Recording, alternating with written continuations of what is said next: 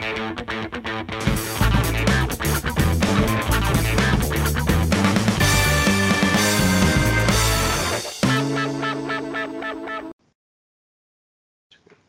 nezmestia tie ruky. Zdravíme všetky hamburgerové deti. Roba nahradil dnes e, zase Rado z ďalekej Prahy. No a on s takýmto českým nadhľadom sa bude dnes venovať téme, ktorá je na najvyššie aktuálna ako všetky naše témy a to je uh, rodičovský príspevok, dôchodok? Ako sa to vlastne volá presne?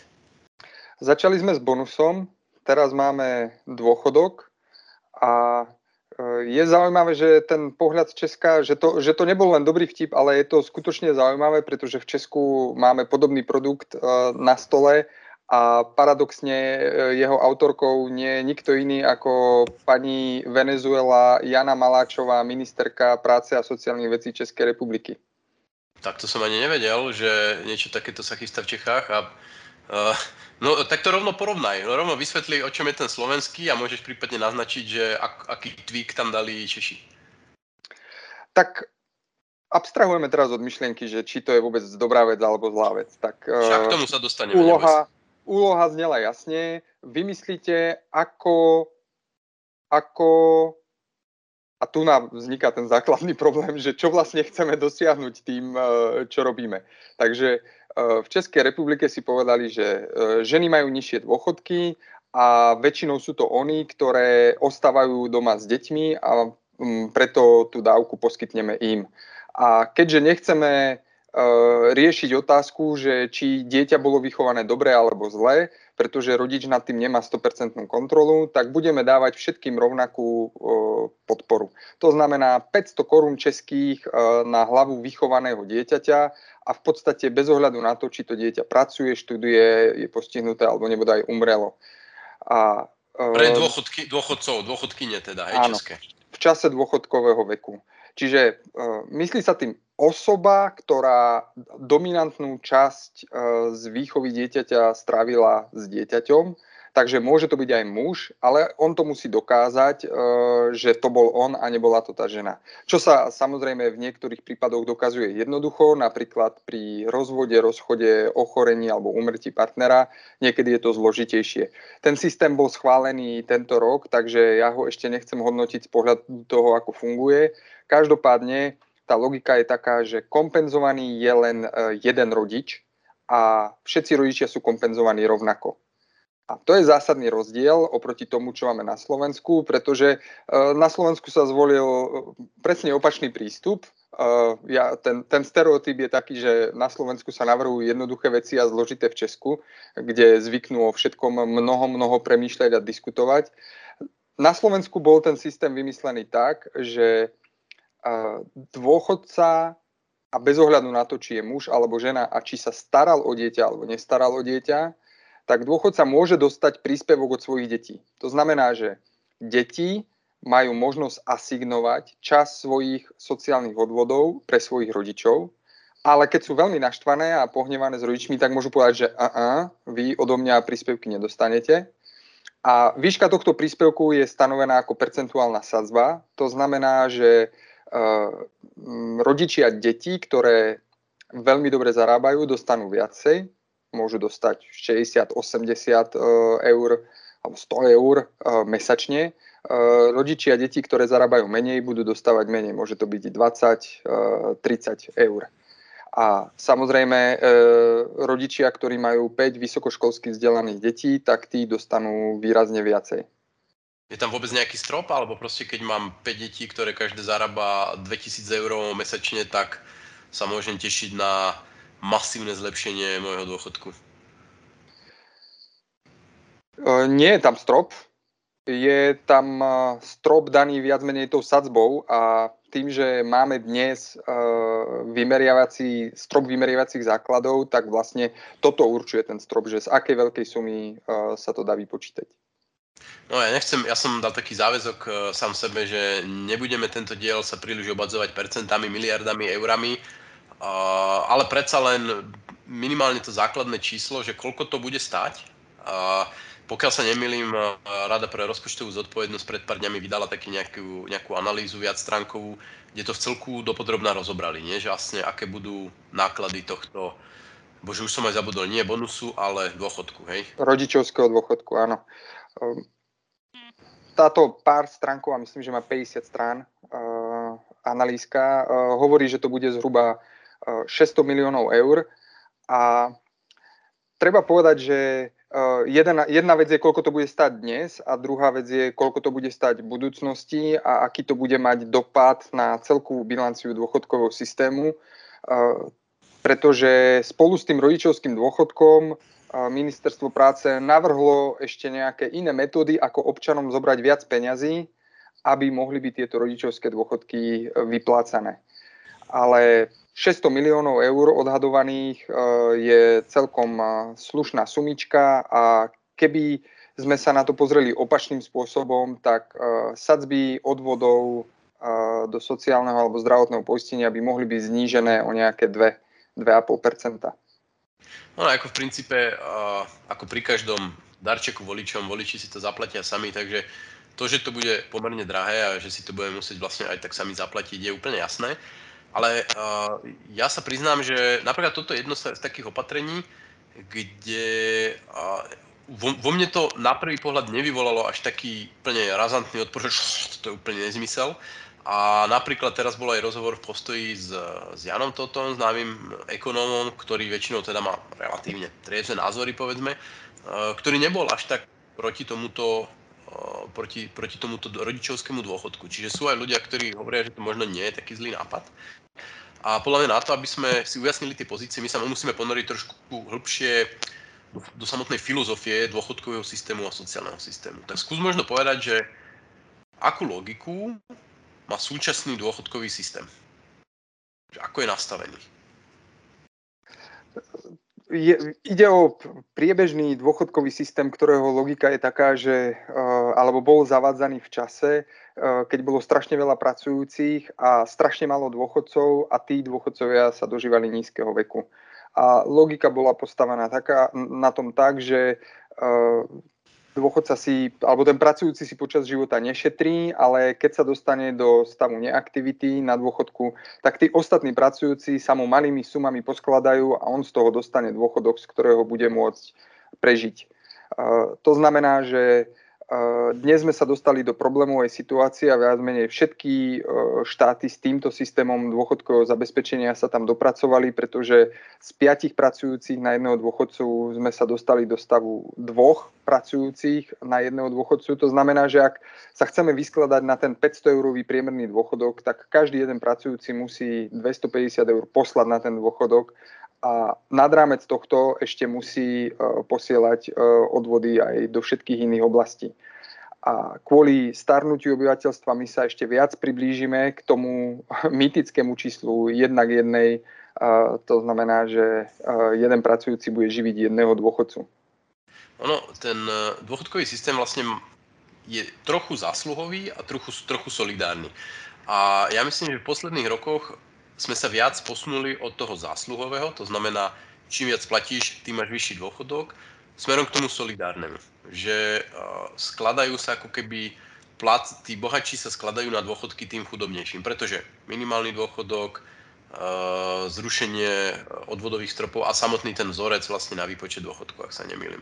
Súhlasíš, že vlastne sme sa posunuli viac k solidárnemu systému?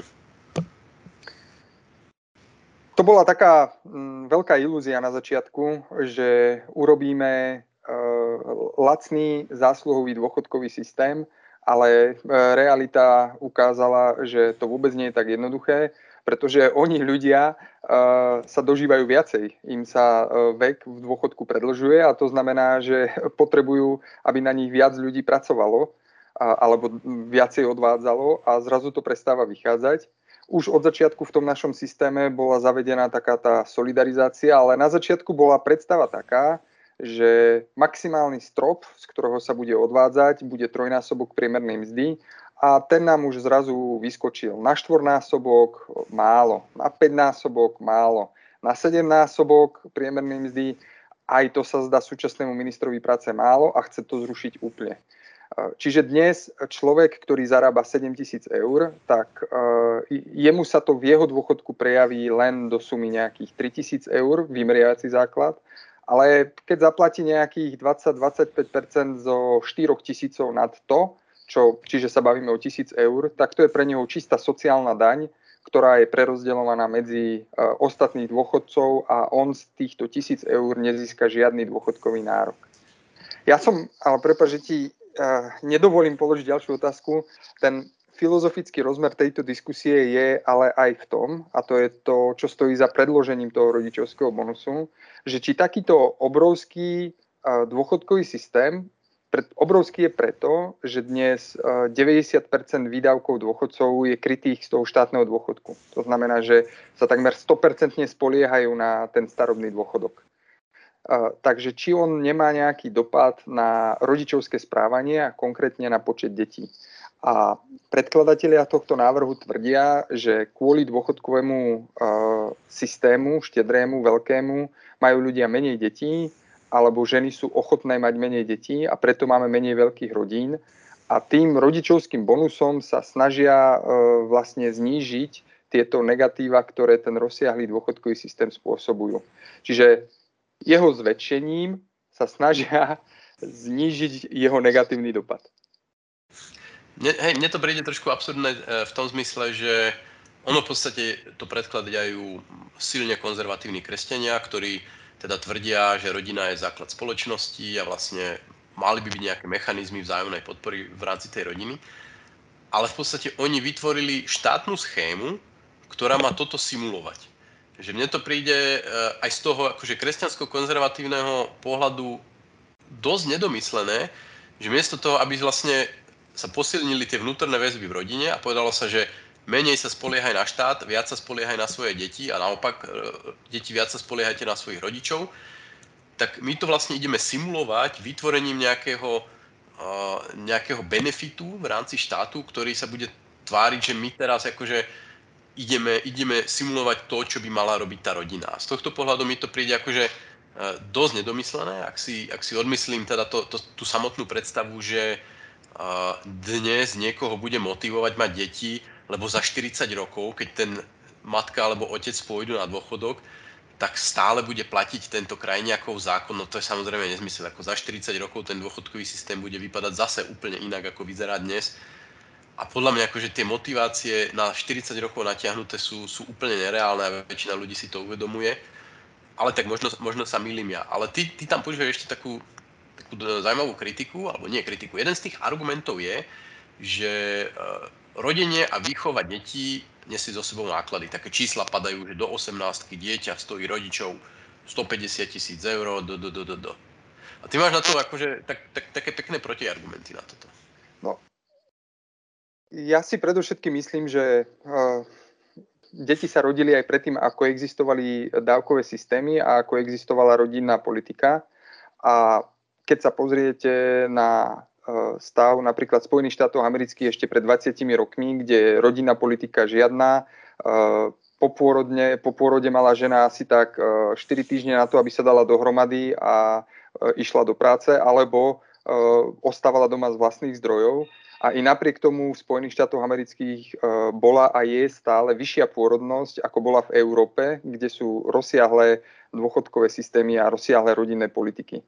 Takže e, myslím si, že na to, aby sa rodili deti, nepotrebujeme viacej peňazí a naopak e, je to skôr naopak. A celá táto logika ako keby abstrahovala od toho, že ja keď sa rozhodnem mať dieťa, tak mám z toho rodičovstva ohromné benefity. A mm, vidno to na, alebo nie vidno, ako aj ekonomovia vedia o tom, že rodičia, ktorí sa starajú o deti, tak bývajú spokojnejší a prospieva to aj duševnému zdraviu, ak tá rodina funguje. A zároveň deti sú niečo ako nultý dôchodkový pilier. To znamená, že ja mám síce náklady počas výchovy, ale potom počas celého života, alebo zvlášť ako dôchodca, keď som odkázaný a stará sa o mňa moja rodina, moji deti, tak mám z toho ohromné benefity a každý to asi z rodiny e, zažil, že je veľmi málo starobných dôchodcov, ktorí túžia potom, aby sa dostali do zariadenia, naopak väčšina starých odkázaných ľudí dúfa, že budú v rodine a že sa o nich budú starať rodiny príslušníci. Takže ja nesúhlasím s tou myšlienkou, že rodičia majú väčšie náklady ako výnosy z výchovou detí už dnes. A, a práve myslím si, že je to naopak. To, že tie deti sa stále rodia aj kvôli tomu, že ľudia sú presvedčení o tom, že je to prínosné a, a to, že sa tých detí rodí menej, to nesúvisí s dôchodkovým systémom, súvisí to so zmenou kultúrnych návykov spoločnosti. Jednoducho, že viac chceme cestovať, mať kariéru a, a proste blbnúť večer v baroch Áno, a, a zároveň, o deti. Hej, hej, a zároveň sú tam aj také biologické aspekty, lebo hm, umrtnosť detí je blízka nule, zatiaľ čo kedysi to bolo kľudne 30-40%. Vtedy bola proste iná rozmnožovacia stratégia. Teraz má človek veľmi dobrú pravdepodobnosť, že jeho dve deti veľmi vysokú pravdepodobnosť sa skutočne dožijú dospelého veku. A Zároveň e, naša e, ekonomika sa zmenila. My nepotrebujeme mať 10 e, ľudí na poli, aby tvrdou 12-hodinovou prácou dopracovali niečo na úrovni, že ledva prežijeme, ale stačí vlastne menej ľudí na to, aby vyprodukovali viac. No jasné, prv proste boli deti do rezervy.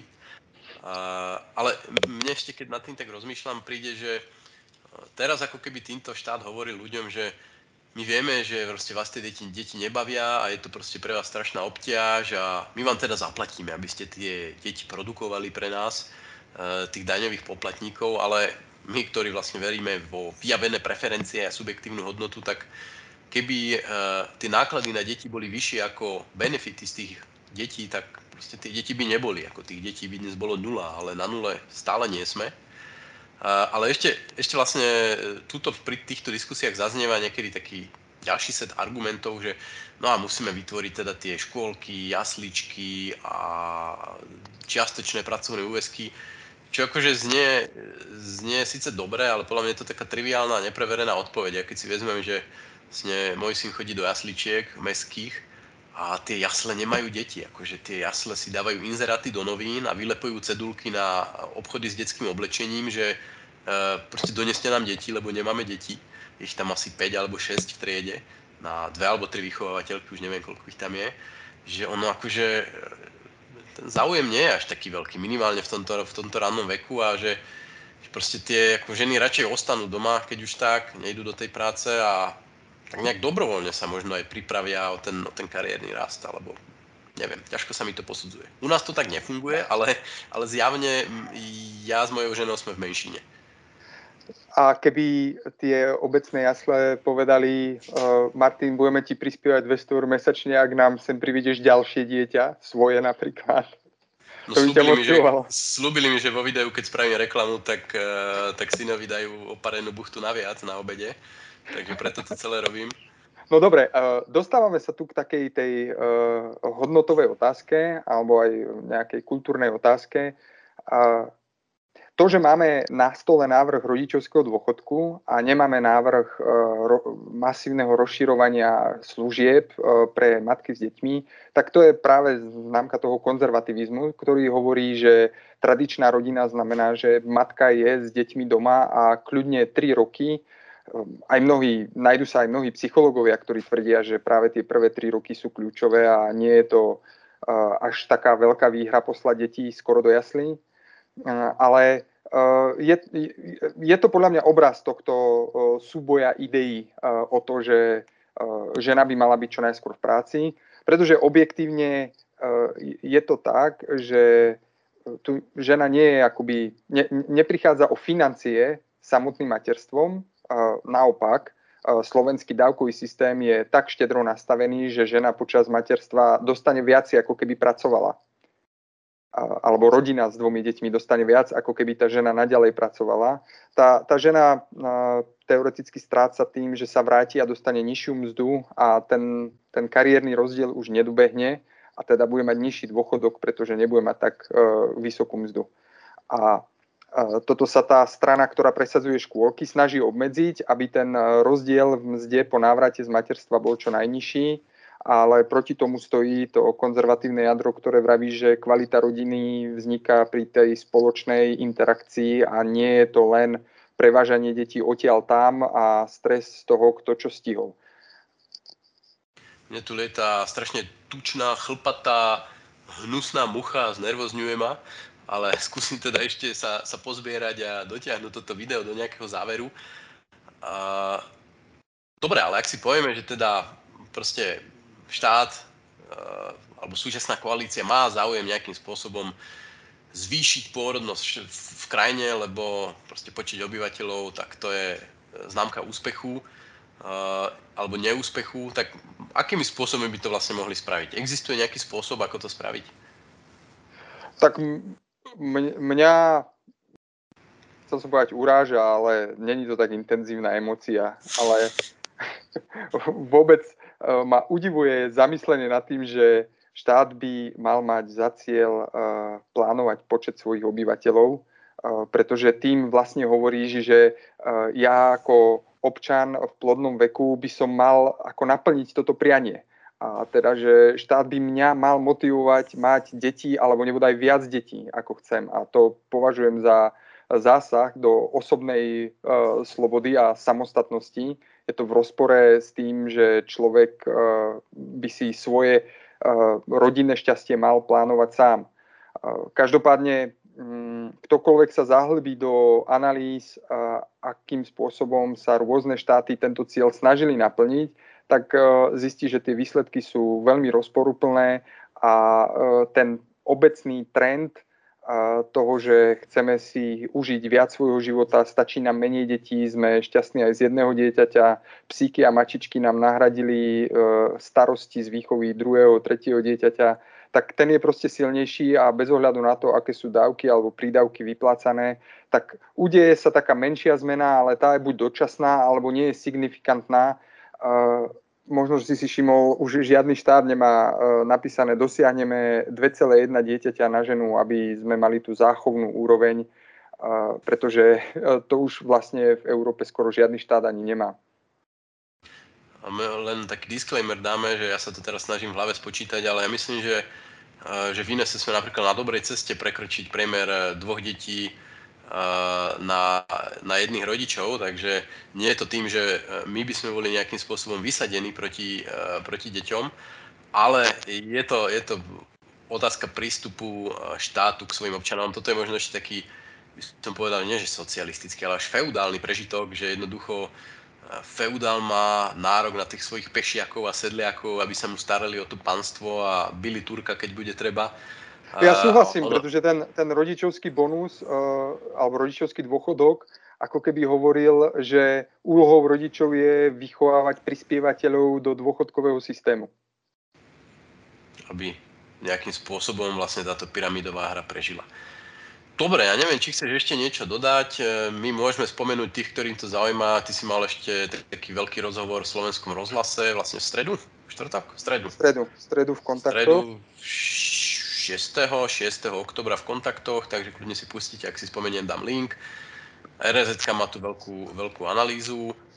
Ja, ja, ja by som k tomu dodal toľko, že uh, toto je veľmi akoby hodnotová debata a akoby ekonomia uh, tu na nemá až toľko priestoru, respektíve ekonomia má akurát ten priestor, že povie, že uh, tento systém koľko to vám... Bude stáť.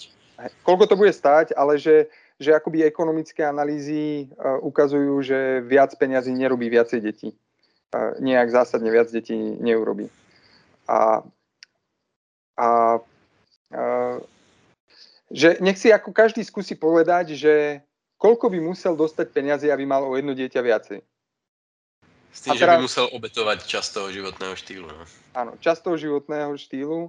A, a teraz, keď ja si poviem, no niekto by mi musel platiť 3000 eur mesačne, alebo 2000 eur mesačne nasledujúcich 20 rokov. A teraz ako, kto mi to má zaplatiť? Hmm. To, to, to by, museli, to by... By to, museli by to platiť ľudia bez detí, inak by to nedávalo zmysel. Pretože ano. keby de, detní ľudia si platia sami sebe príspevky, tak uh, by to zmysel nedalo, to by bolo z ľavého vrecka do pravého. Ale ten rodičovský dôchodok je postavený na tom, že tie prachy platia ľudia, ktorí deti majú. Väčšina z nich deti má. Čiže miesto toho, aby deti odkladali rodičom niekam bokom peniaze, tak ich pošlú do sociálnej poisťovne a budú dúfať, že sociálna poisťovňa ich pošle zase ich rodičom. Áno, áno. No, myslím, že tým sme to krásne uzavreli. Podporujte svojich rodičov, majte radi svoje deti, ale snažte sa to nerobiť cez sociálny systém. Ďakujem za pozornosť a zase na budúce. Čau. Ahoj.